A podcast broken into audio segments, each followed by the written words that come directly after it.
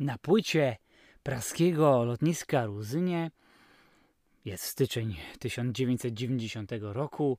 Kołuje samolot Aeroflotu i za chwilę z niego wysiada dziwny facet w futrzanej czapie.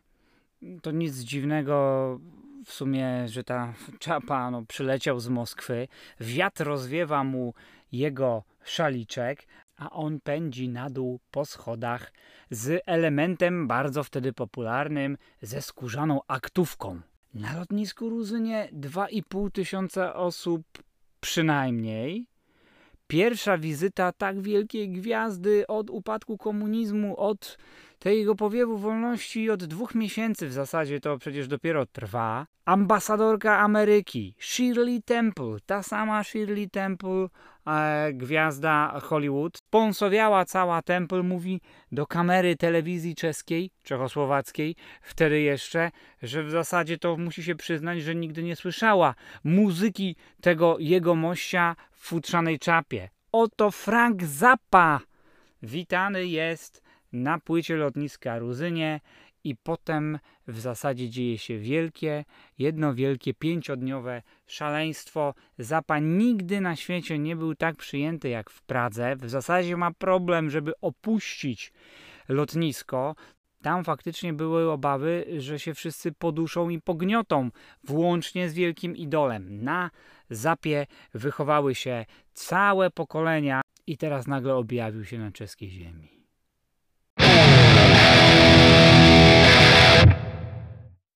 La la la, la di da, la di da. Mówią, że... Słychać mnie? Tak, B, B, B, B, B, B, B. Jak bonus, bonus, kolejny bonus toaletowy. Okej. Okay.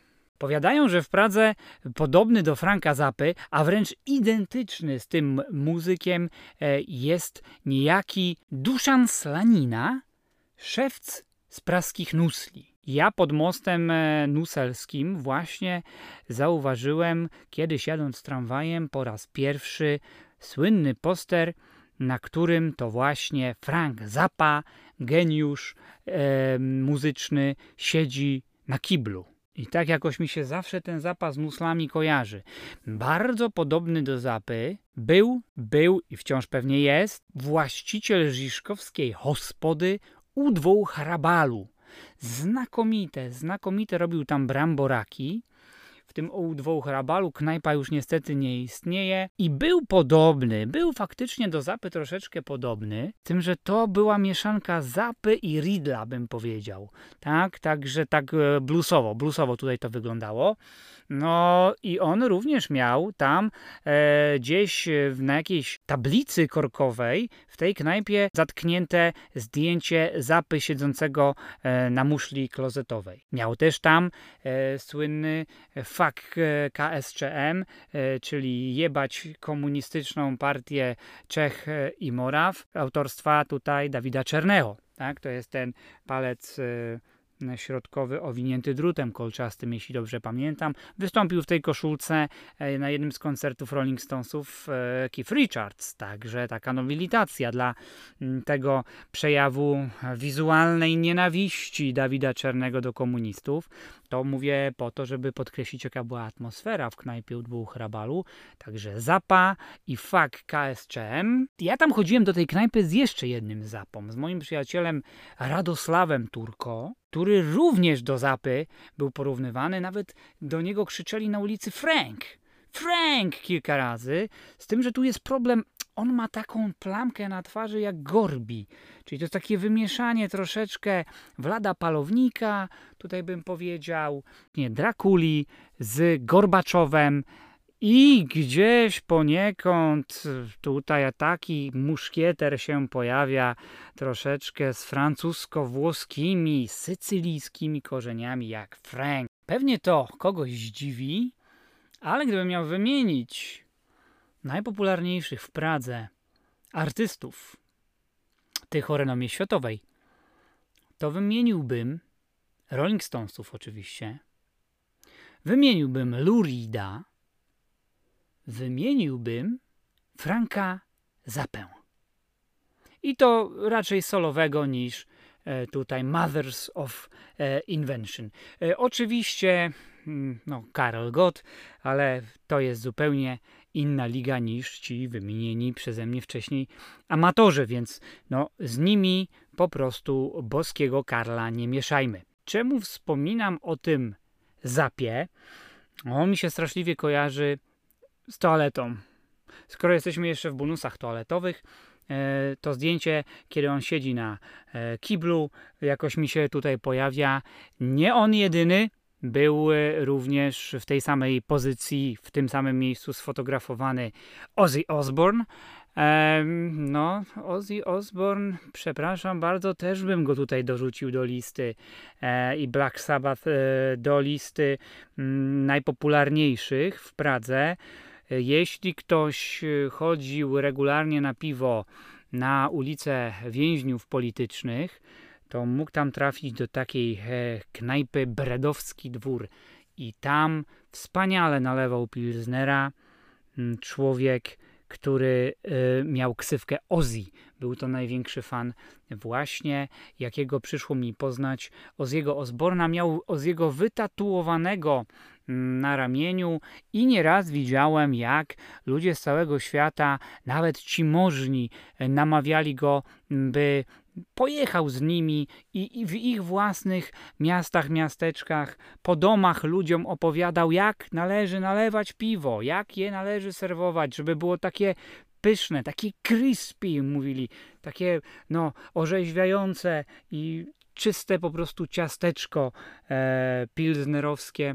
E, chcieli tego Oziego namówić zawsze przez pryzmat potencjalnego spotkania z jego idolem, że uskutecznią audiencję u Oziego Osborna właśnie dla tego praskiego Oziego.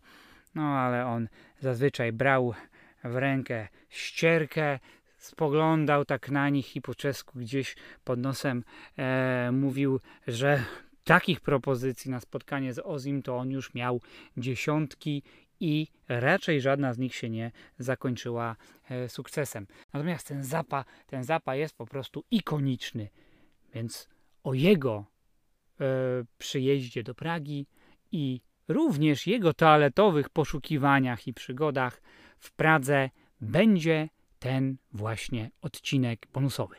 Frank. Frank na niego mówią i tak to nazwijmy.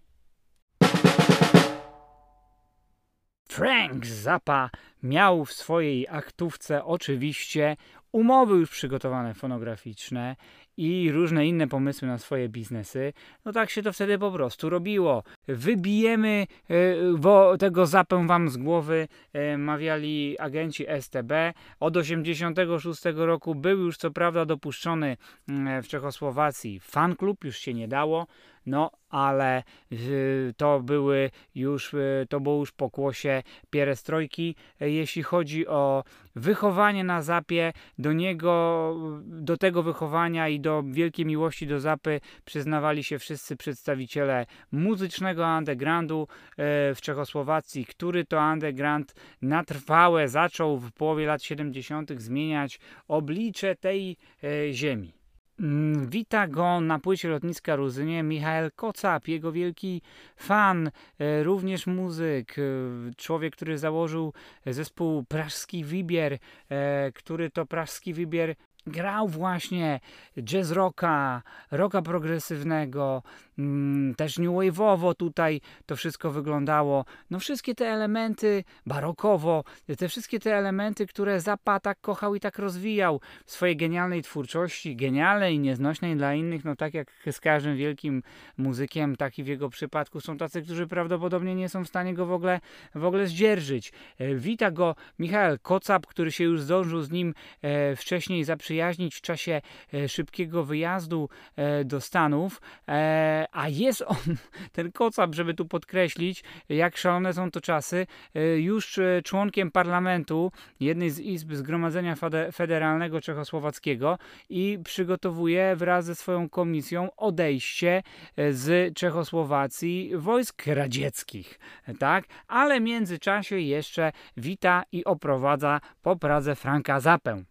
Oczywiście jest spotkanie z prezydentem Hawlem, krótkie, bo krótkie, takie na Zamku Praskim kilkuminutowe, ale jakże przyjemne. I tam go Havel próbuje Zappę namówić, że jak będzie niebawem w Waszyngtonie, bo już przygotowana jest, przygotowywana jest jego wizyta, to bardzo go by chciał poprosić, żeby on zagrał na koncercie w Waszyngtonie, żeby się tam Zappa jako wielki idol czechosłowacki pojawił. No to była wielka naiwność ze strony prezydenta Havla, ponieważ no, ci, co dobrze znają Zapę, wiedzą, że to jest człowiek, który był naprawdę antyrządowy, antyamerykański. On tam zresztą mu mówi, są fragmenty zachowane tej rozmowy, e, nagrane. Mówi, że po prostu no, nie ma takiej opcji, żeby on tam do Busha wkroczył. Tak? Co następuje?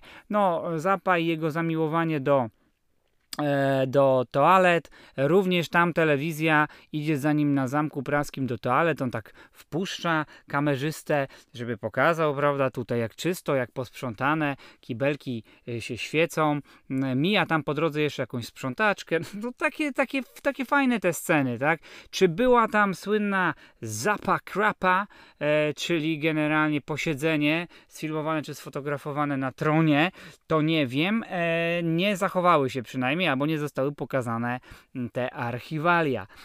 Jeśli chodzi o to toalety, to prawdopodobnie były te husakowskie jeszcze toalety na Zamku Praskim, które powstały w miejscu wspaniałych e, pokoi, komnat, e, które dla prezydenta Masaryka, słynny, genialny e, słoweński architekt Plecznik projektował w latach dwudziestych, a które komuniści oczywiście absolutnie zmienili. E, tam chyba był pokoik do wyszywania córki prezydenta Masaryka, zaprojektowany przez Plecznika, zamieniony w latach 70. przez Husaka i jego towarzystwo właśnie na kibelki. Zapa spotkał się ze swoimi najwierniejszymi fanami w hotelu Krzywań na IP Pawlowa. Najwierniejsi fani to myślę o tych przedstawicielach undergroundu i opozycji muzycznej, kulturalnej. W tym hotelu się spotkali dlatego, że to było takie miejsce, gdzie bardzo często właśnie w recepcji tego hotelu spotykali się e, sygnatariusze karty 77, opozycjoniści, właśnie ci ludzie, którzy działali w undergroundzie, żeby sobie spokojnie pogadać, bo tam jednym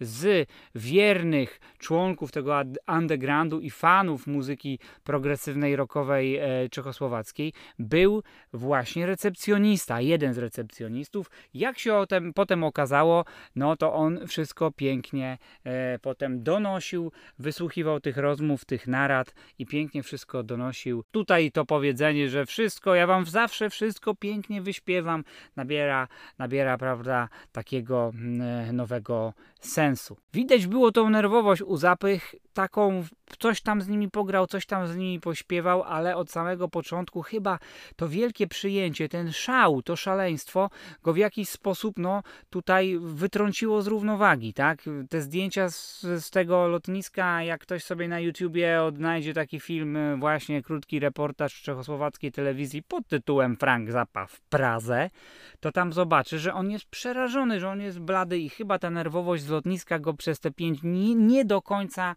em, nie do końca opuściła. No może oczywiście żartuje, tam jak dostał wielką butelkę becherowki i podnosił jak puchar do góry, to wygląda już na całkiem, całkiem wyluzowanego.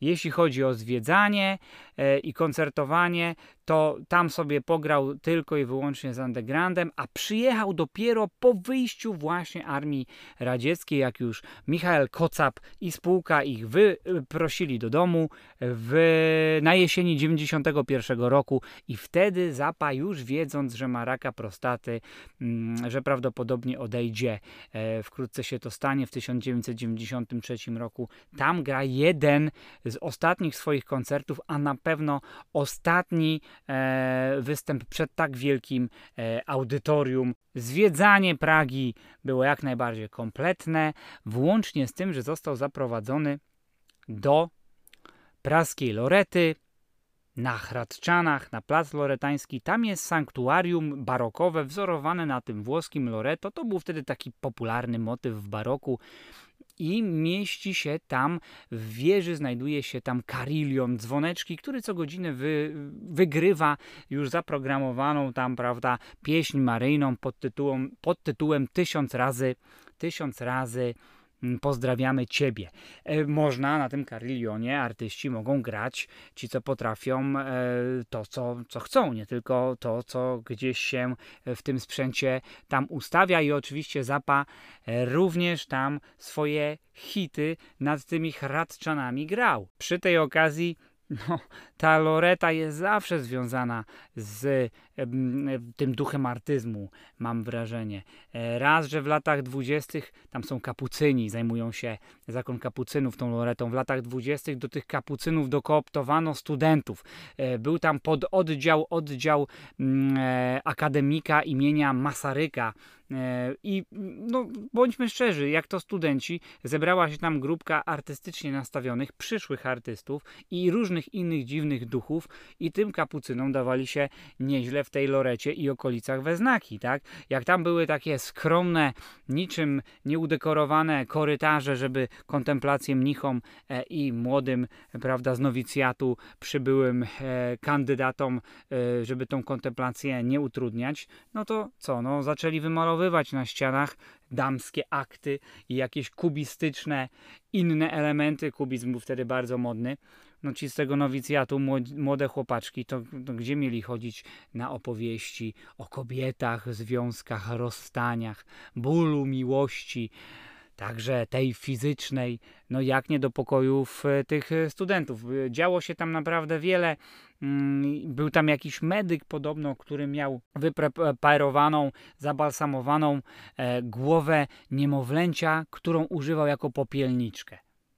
E, studenci mieli ze sobą swój wielki dzban, który nazywali Egipt E, i z tym wielkim dzbanem Egiptem, który mógł pomieścić 16 piw naraz, szli oczywiście do pobliskiej hospody, do słynnej hospody e, pod Czarnym Wołem, tak?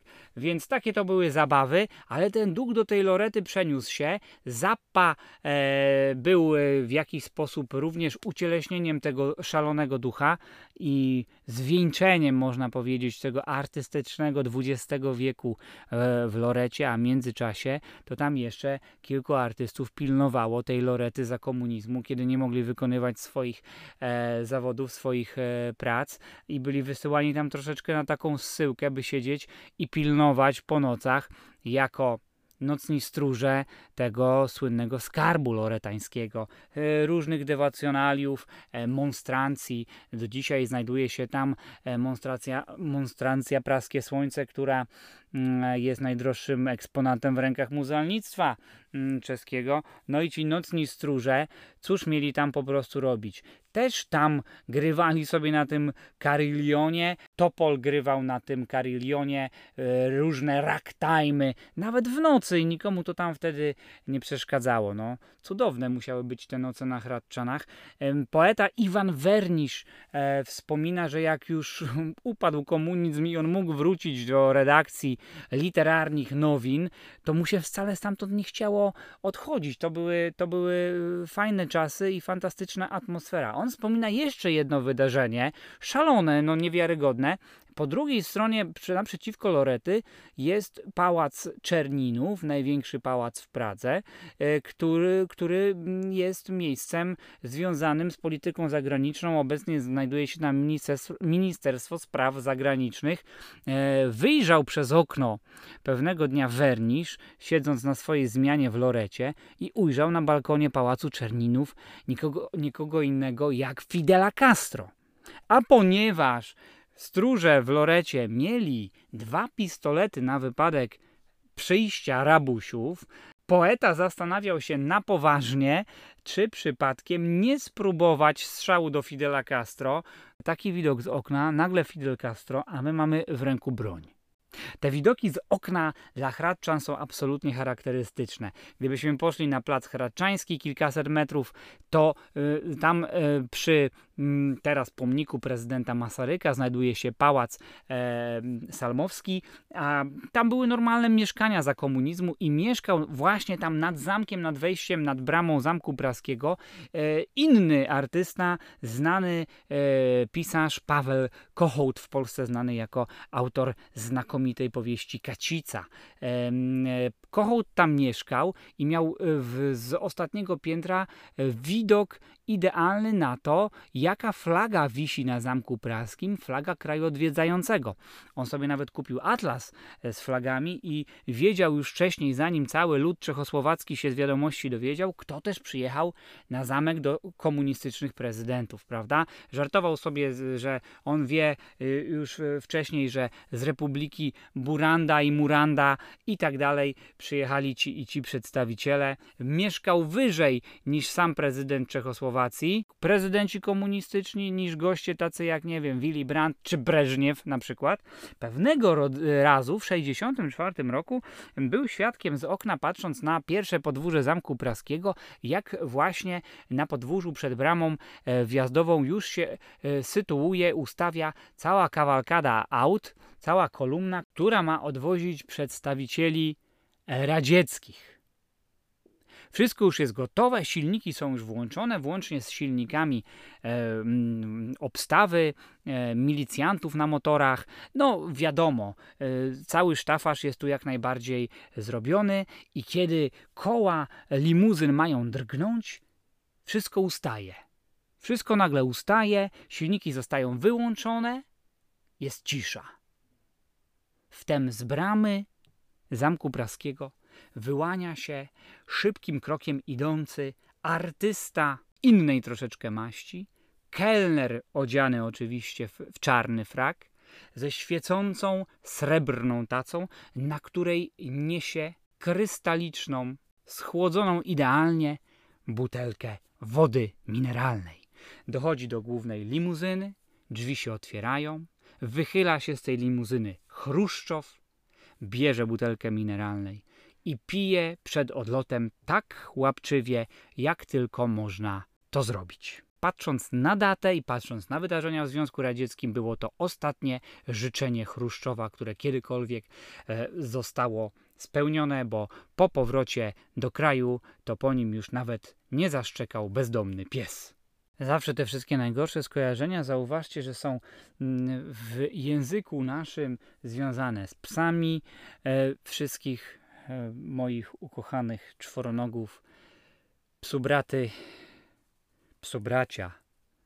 Przepraszam, ale i w następnym bonusie będę musiał użyć takich skojarzeń. No cóż, ja mam tylko nadzieję, że jak jutro do mnie wpadnie w końcu szwagier, to będzie wyglądał przynajmniej tak radośnie, wesoło, pląsająco, jak ten szalony komiwojażer, domokrążca z aktówką w futrzanej czapie na lotnisku Ruzynie.